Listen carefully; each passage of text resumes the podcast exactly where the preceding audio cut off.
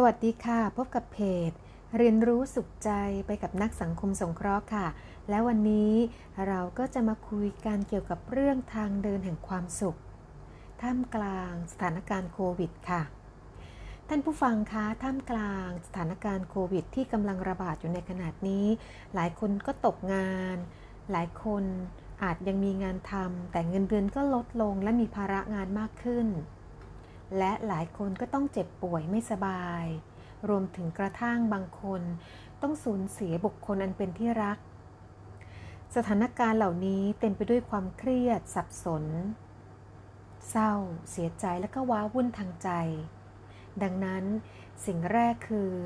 เราจะปรับอารมณ์อย่างไรให้สามารถดึงสติกลับคืนมาและช่วยปรับสภาพจิตใจให้ฟื้นคืนสู่สภาพปกติให้เร็วที่สุดค่ะ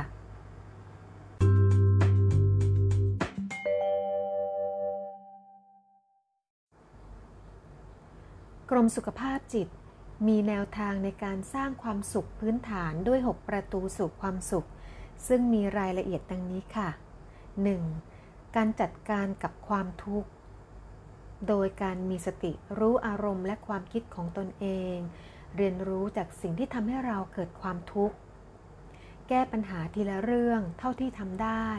ปล่อยวางในเรื่องที่ทำได้เต็มที่แล้วค่ะท่านผู้ฟังคะอย่างที่เราเคยคุยกันไปในคลิปก่อนๆ นะคะว่าเวลาที่เราเครียดหรือว่ากังวลเนี่ยความคิดเรามักจะวนเวียนเรารู้ว่าเราไม่ควรคิดแต่เราก็หยุดความคิดไม่ได้เพราะอะไรรู้ไหมคะเพราะว่าเราไม่มีทักษะในการหยุดพักความคิดซึ่งสิ่งเหล่านี้เราสามารถฝึกได้ค่ะเมื่อจิตใจเราผ่อนคลายและสงบลงความคิดดีๆก็จะค่อยๆโผล่ขึ้นมาค่ะการพักความคิดกับการพักกายเป็นสิ่งที่ฝึกได้ค่ะอย่างเช่นเรานั่งรับรู้ลมหายใจที่ปลายจมูกหรือรูจมูกทั้งสองข้างสักสิบถึงสิบห้า นาทีก็จะทำให้คลื่นสมองผ่อนคลายได้เร็วมากจิตใจจะได้พักแล้วก็โล่งเบาสบายบางคนอาจไปรำไทเก๊กโยคะหรือว่าเดินเพียงแค่ให้รับรู้ความเคลื่อนไหวทุกอิริยาบถการหายใจอย่างแผ่วเบาสอดคล้องไปกับการเคลื่อนไหวหรือการวิ่งเบาๆอยู่กับลมหายใจอยู่กับตัวเองก็ทำให้ใจสงบลงได้ดังนั้นเนี่ยทุกๆคนควรหาความรู้แล้วก็ฝึกสังเกตว่าเราเหมาะกับอะไรและฝึกเป็นประจำเพื่อพักความคิดและผ่อนคลายร่างกายสิ่งเหล่านี้จะทำให้อารมณ์ที่พลุ่งพล่านตระหนกคลายลงอย่างรวดเร็วบางคนบอกว่าอยากร้องไห้ร้องไปเลยค่ะร้องไห้ให้พอจนรู้สึกดีขึ้นการร้องไห้เป็นสิ่งที่ดีน้ำตาเป็นสิ่งที่ธรรมชาติมอบมาให้กับเราค่ะเพื่อปลดปล่อยความทุกข์ความอึดอัดและความเจ็บปวดออกมาบางคนบอกว่าชอบดูคลิปที่ให้กำลังใจบางคนที่ล้มเหลวในชีวิตแล้วสู้ได้ในเวลาต่อมาก็ได้ค่ะหรือฟังเพลงความหมายดีๆให้มีแรงฮึดสู้ต่อทำได้หมดเลยค่ะหรือบางคนบอกว่าชอบเขียนระบายความเศร้าลงในบันทึกหรือวาดภาพเพื่อเป็นการปรับอารมณ์ก็สามารถทำได้ซึ่งตัวเราเองจะรู้ว่าจิตของเรานั้นเหมาะกับอะไรเมื่อเราพักจิตพักกายปรับอารมณ์ได้แล้วความคิดดีๆจะค่อยๆปรากฏขึ้นเมื่อเรารู้สึกดีแล้วลองทำแบบนี้นะคะลองคิดนะคะหรืออาจจะเขียนบันทึกขอบคุณสิ่งดีๆที่เรายังมีอยู่ในชีวิตตอนนี้หรือเขียนขอบคุณใครบางคนที่ให้การช่วยเหลือคุณท่ามกลางความยากลำบากในสถานการณ์โควิด หรือในสถานการณ์ที่แย่ๆที่เราเป็นอยู่นี้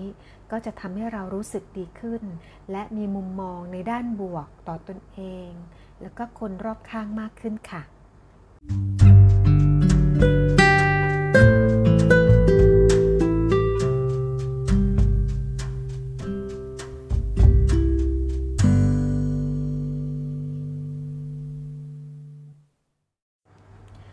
สองสนุกกับชีวิตค่ะหากิจกรรมที่สนุกและผ่อนคลายทำค่ะเรียนรู้สิ่งที่ไม่เคยเรียนมาก่อนอาจจะจินตนาการวางแผนการเดินทางท่องเที่ยวหลังจากที่สถานการณ์โควิดได้เบาบางลงแล้วถึงแม้ว่าช่วงนี้ไปไหนไม่ได้กักตัวอยู่กับบ้านลองคิดหาอะไรใหม่ๆทำดูสิคะลองเรียนออนไลน์แล้วฝึกทำที่บ้านหรือเป็นกิจกรรมใหม่ๆที่ไม่เคยทำค่อยๆคิดค่ะตัดหญ้าอ้าเข้าท่าซื้อรถตัดหญ้ามาหนึ่งคันแต่งสวนทำให้สภาพแวดล้อมในบ้านดีปลูกต้นไม้สวยๆเห็นไหมคะตามเฟซปลูกต้นไม้กันเต็มเลยแล้วก็สามารถทำเป็นอาชีพได้ด้วยหรือคิดสูตรอาหารใหม่ๆขายคอร์สอาหารทางออนไลน์เป็นการแบ่งปันให้ความรู้ผู้คนในการประกอบอาชีพอย่าปล่อยเวลาให้ผ่านเลยไปนะคะอะไรทำได้ก็ทำมันถือว่าเป็นการพัฒนาตัวเองค่ะซึ่งหากเราเรียนรู้และฝึกฝนเนี่ยบางคนสามารถทำเป็นรายได้แล้วก็เป็นอาชีพเสริมอีกอาชีพหนึ่งได้เลยค่ะสามคิดบวกเพิ่มมองตนเองและโลกในแง่ดีหลายคนคงถามแล้วในสถานการณ์อย่างนี้จะให้มองโลกในแง่ดีได้ยังไงสามารถทำได้ค่ะมองว่าทุกปัญหาย่อมเปลี่ยนแปลงคลี่คลายไปตามวันเวลามันก็เป็นความจริงใช่ไหมคะเพียงแค่ว่าสิ่งที่เราอยากให้มันเกิดขึ้นและดีขึ้นเนี่ยอยากให้มันดีขึ้นณเวลานี้พรุ่งนี้เลยเนี่ยมันอาจจะยังไม่สามารถทำได้แต่ว่าในเวลาต่อมามันจะค่อยๆดีขึ้นนะคะจริงๆแล้วเนี่ยถ้าเรามองดีๆชีวิตเราก็ยังมีด้านดีเหลืออีกหลายด้านเช่นเรายังมีสุขภาพที่ดีเราสามารถยังเรียนรู้ฝึกฝนหาอาชีพหรือการงานใหม่ของเราได้หรือใครที่ยังมีงานทำอยู่อย่างน้อยเราก็ยังมีงานทำถึงเงินเดือนเราจะไม่เหมือนเดิมและที่สำคัญเราก็ยังมีกำลังใจจากครอบครัวเรายังมีความรักดีๆอยู่กับเราดังนั้นเนี่ยไม่ควรปล่อยให้เรื่องไม่ดีเรื่องเดียวมากระทบเรื่องอื่นดีๆที่เรายังเหลืออยู่นะคะในทางกลับกันเราควรใช้สิ่งดีๆในชีวิตของเรามาเป็นกำลังใจในการแก้ไขปัญหาจะดีกว่าค่ะนอกจากนี้เราสามารถมองอีกได้ว่าโลกนี้ไม่มีใครสมบูรณ์พร้อมควรยอมรับตัวเราอย่างที่เป็นพัฒนาตัวเองอยู่เสมอรู้ว่าเราถนัดอะไรไม่ถนัดอะไรมีเป้าหมายในชีวิตเมื่อเกิดเรื่องที่เราไม่คาดคิดขึ้นก็ถือว่าเป็นโอกาสในการปรับปรุงให้ดีขึ้นค่ะดีกว่ามานั่งตำหนิตัวเองโทษคนอื่นซึ่งไม่ได้เกิดผลดีอะไรขึ้นกับชีวิตของเราเลยค่ะจริงไหมคะ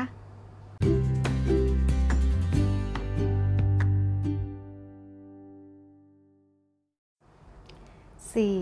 เสริมร่างกายทำร่างกายให้แข็งแรงอยู่เสมอค่ะ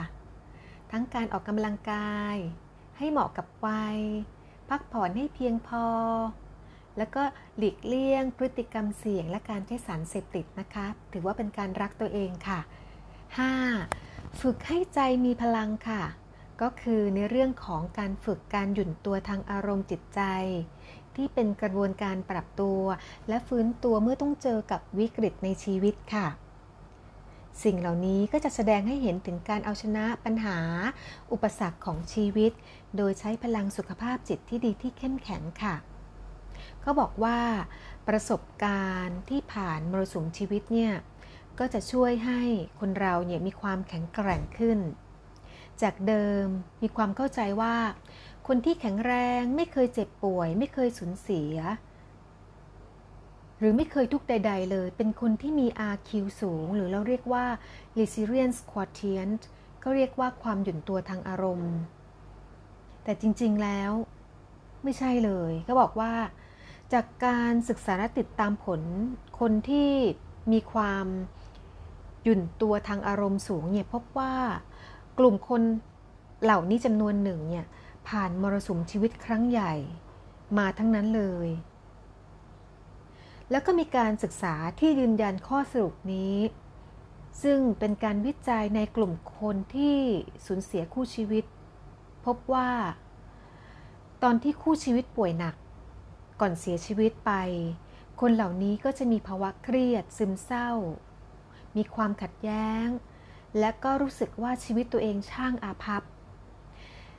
แต่จากการติดตามภาวะสุขภาพจิตของคนกลุ่มนี้หลังจากคู่ชีวิตเสียชีวิตไปแล้วนะคะพบว่าการสูญเสียนำมาซึ่งความเศร้าระยะหนึ่งแต่ไม่ได้มีผลต่อการเสียสุขภาพจิตในระยะสิบแปดเดือนแม้ว่าคนกลุ่มนี้จะแสดงอาการปฏิเสธความจริงที่จะพูดถึงคู่ชีวิตที่จากไปอยู่บ้างนะคะแต่ผลดีก็คือคนเหล่านี้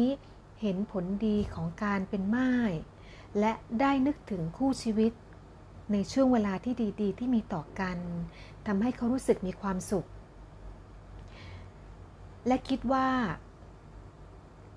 ตนเองเนี่ยไม่เคยคิดเลยว่าจะสามารถรับสภาพในตอนที่ไม่มีชีวิตคู่ได้แต่ในตอนนี้ตนเองกลับเข้มแข็ง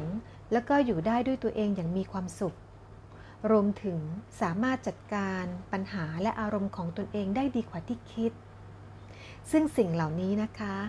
เวลาช่วยเยียวยาทุกสิ่งและก็เป็นการฝึกให้มีความหยุ่นตัวทางอารมณ์จากเหตุการณ์ที่เกิดขึ้นด้วยการปรับมุมมองที่มีนะคะทีนี้การฝึกให้มีความหยุ่นตัวทางอารมณ์เนี่ยเราสามารถฝึกได้ค่ะการฝึกคิดรักตนเองก็เป็นการฝึกให้มีความหยุ่นตัวทางอารมณ์อย่างหนึ่งค่ะมีผลงานวิจัยพบว่ากลุ่มคนที่รักและชื่นชมตัวเองให้เกียรติตนเองสามารถปรับตัวและมีชีวิตที่มีความสุขกว่าคนที่เห็นว่าตนเองบกพร่องและมองตัวเองในแง่ลบค่ะการฝึกตนเองให้มีความอดทนก็เป็นอีกวิธีหนึ่งนะคะที่จะทำให้เรามีความหยุ่นตัวทางอารมณ์เช่นการฝึกวิ่งยาวๆนะคะหรือทำงานที่ยากๆค่ะและก็นอกจากนั้นการฝึกทักษะในการใช้เสียงหัวเราะค่ะก็จะทำให้เราเนี่ยสามารถที่จะช่วยเยียวยาจิตใจนะคะแล้วก็ทำให้เราฟื้นตัวได้เร็วขึ้นในอดีตการนำเสียงหัวเราะมาใช้ในภาวะที่มีเหตุการณ์ร้ายแรงมักถูกมองข้ามไปหรือมักจะถูกมองว่าเป็นเรื่องกลไกทางจิตแบบปฏิเสธไม่เหมาะสมเป็นเฉยเฉยไปเหมือนเป็นการกลบเกลื่อนอะไรประมาณนี้ต่อมานะคะมีการศึกษายืนยันอย่างชัดเจนว่าเสียงหัวเราะมีส่วนช่วยอย่างมากค่ะในการลดความเจ็บปวดทางจิตใจอันเป็นผลจากการสูญเสียหรือมีเหตุการณ์ร้ายแรงโดยสามารถช่วยลดสภาพผู้ที่สูญเสียที่มักจะเก็บตัวแสดงออกทางลบใหม่กินข่าวโทษตัวเองนะคะให้กลับมาใช้ชีวิตได้อย่างปกตินะคะแล้วก็สามารถที่จะติดต่อพูดคุยแล้วก็ฟื้นตัวได้เร็วค่ะในข้อที่หกนะคะการสร้างพลังสุขภาพจิตอีกข้อนะคะก็บอกว่าหากมีเรื่องไม่สบายใจให้หาคนที่ไว้ใจระบายความทุกข์ค่ะก็จะทำให้จิตใจดีขึ้นเป็นการสร้างมิตรทำให้ไม่เหงาและเมื่อเพื่อนไม่สบายใจเราก็สามารถรับฟังและให้กำลังใจได้และก็สามารถให้คำปรึกษาเพื่อนได้เมื่อเรามีความทุกข์เราก็คุยกับเพื่อนที่เราไว้ใจได้ด้วยค่ะ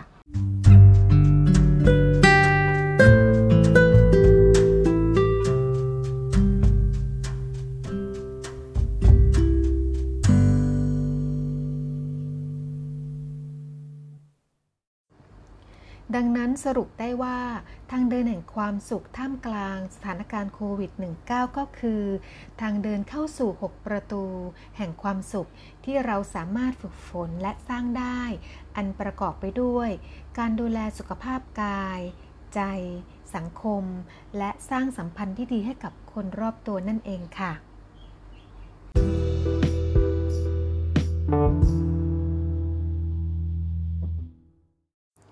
มาถึงเวลานี้แล้วหากท่านใด ยังรู้สึกไม่สบายใจกับสถานการณ์ที่กำลังประสบอยู่นะคะโทรมาหาเราได้ที่ศูนย์ สี่ สาม สอง สี่ เจ็ด หนึ่ง ห้า หนึ่งโรงพยาบาลจิตเวชขอนแก่นราชนครินทร์ค่ะเรายินดีรับฟังท่านเสมอ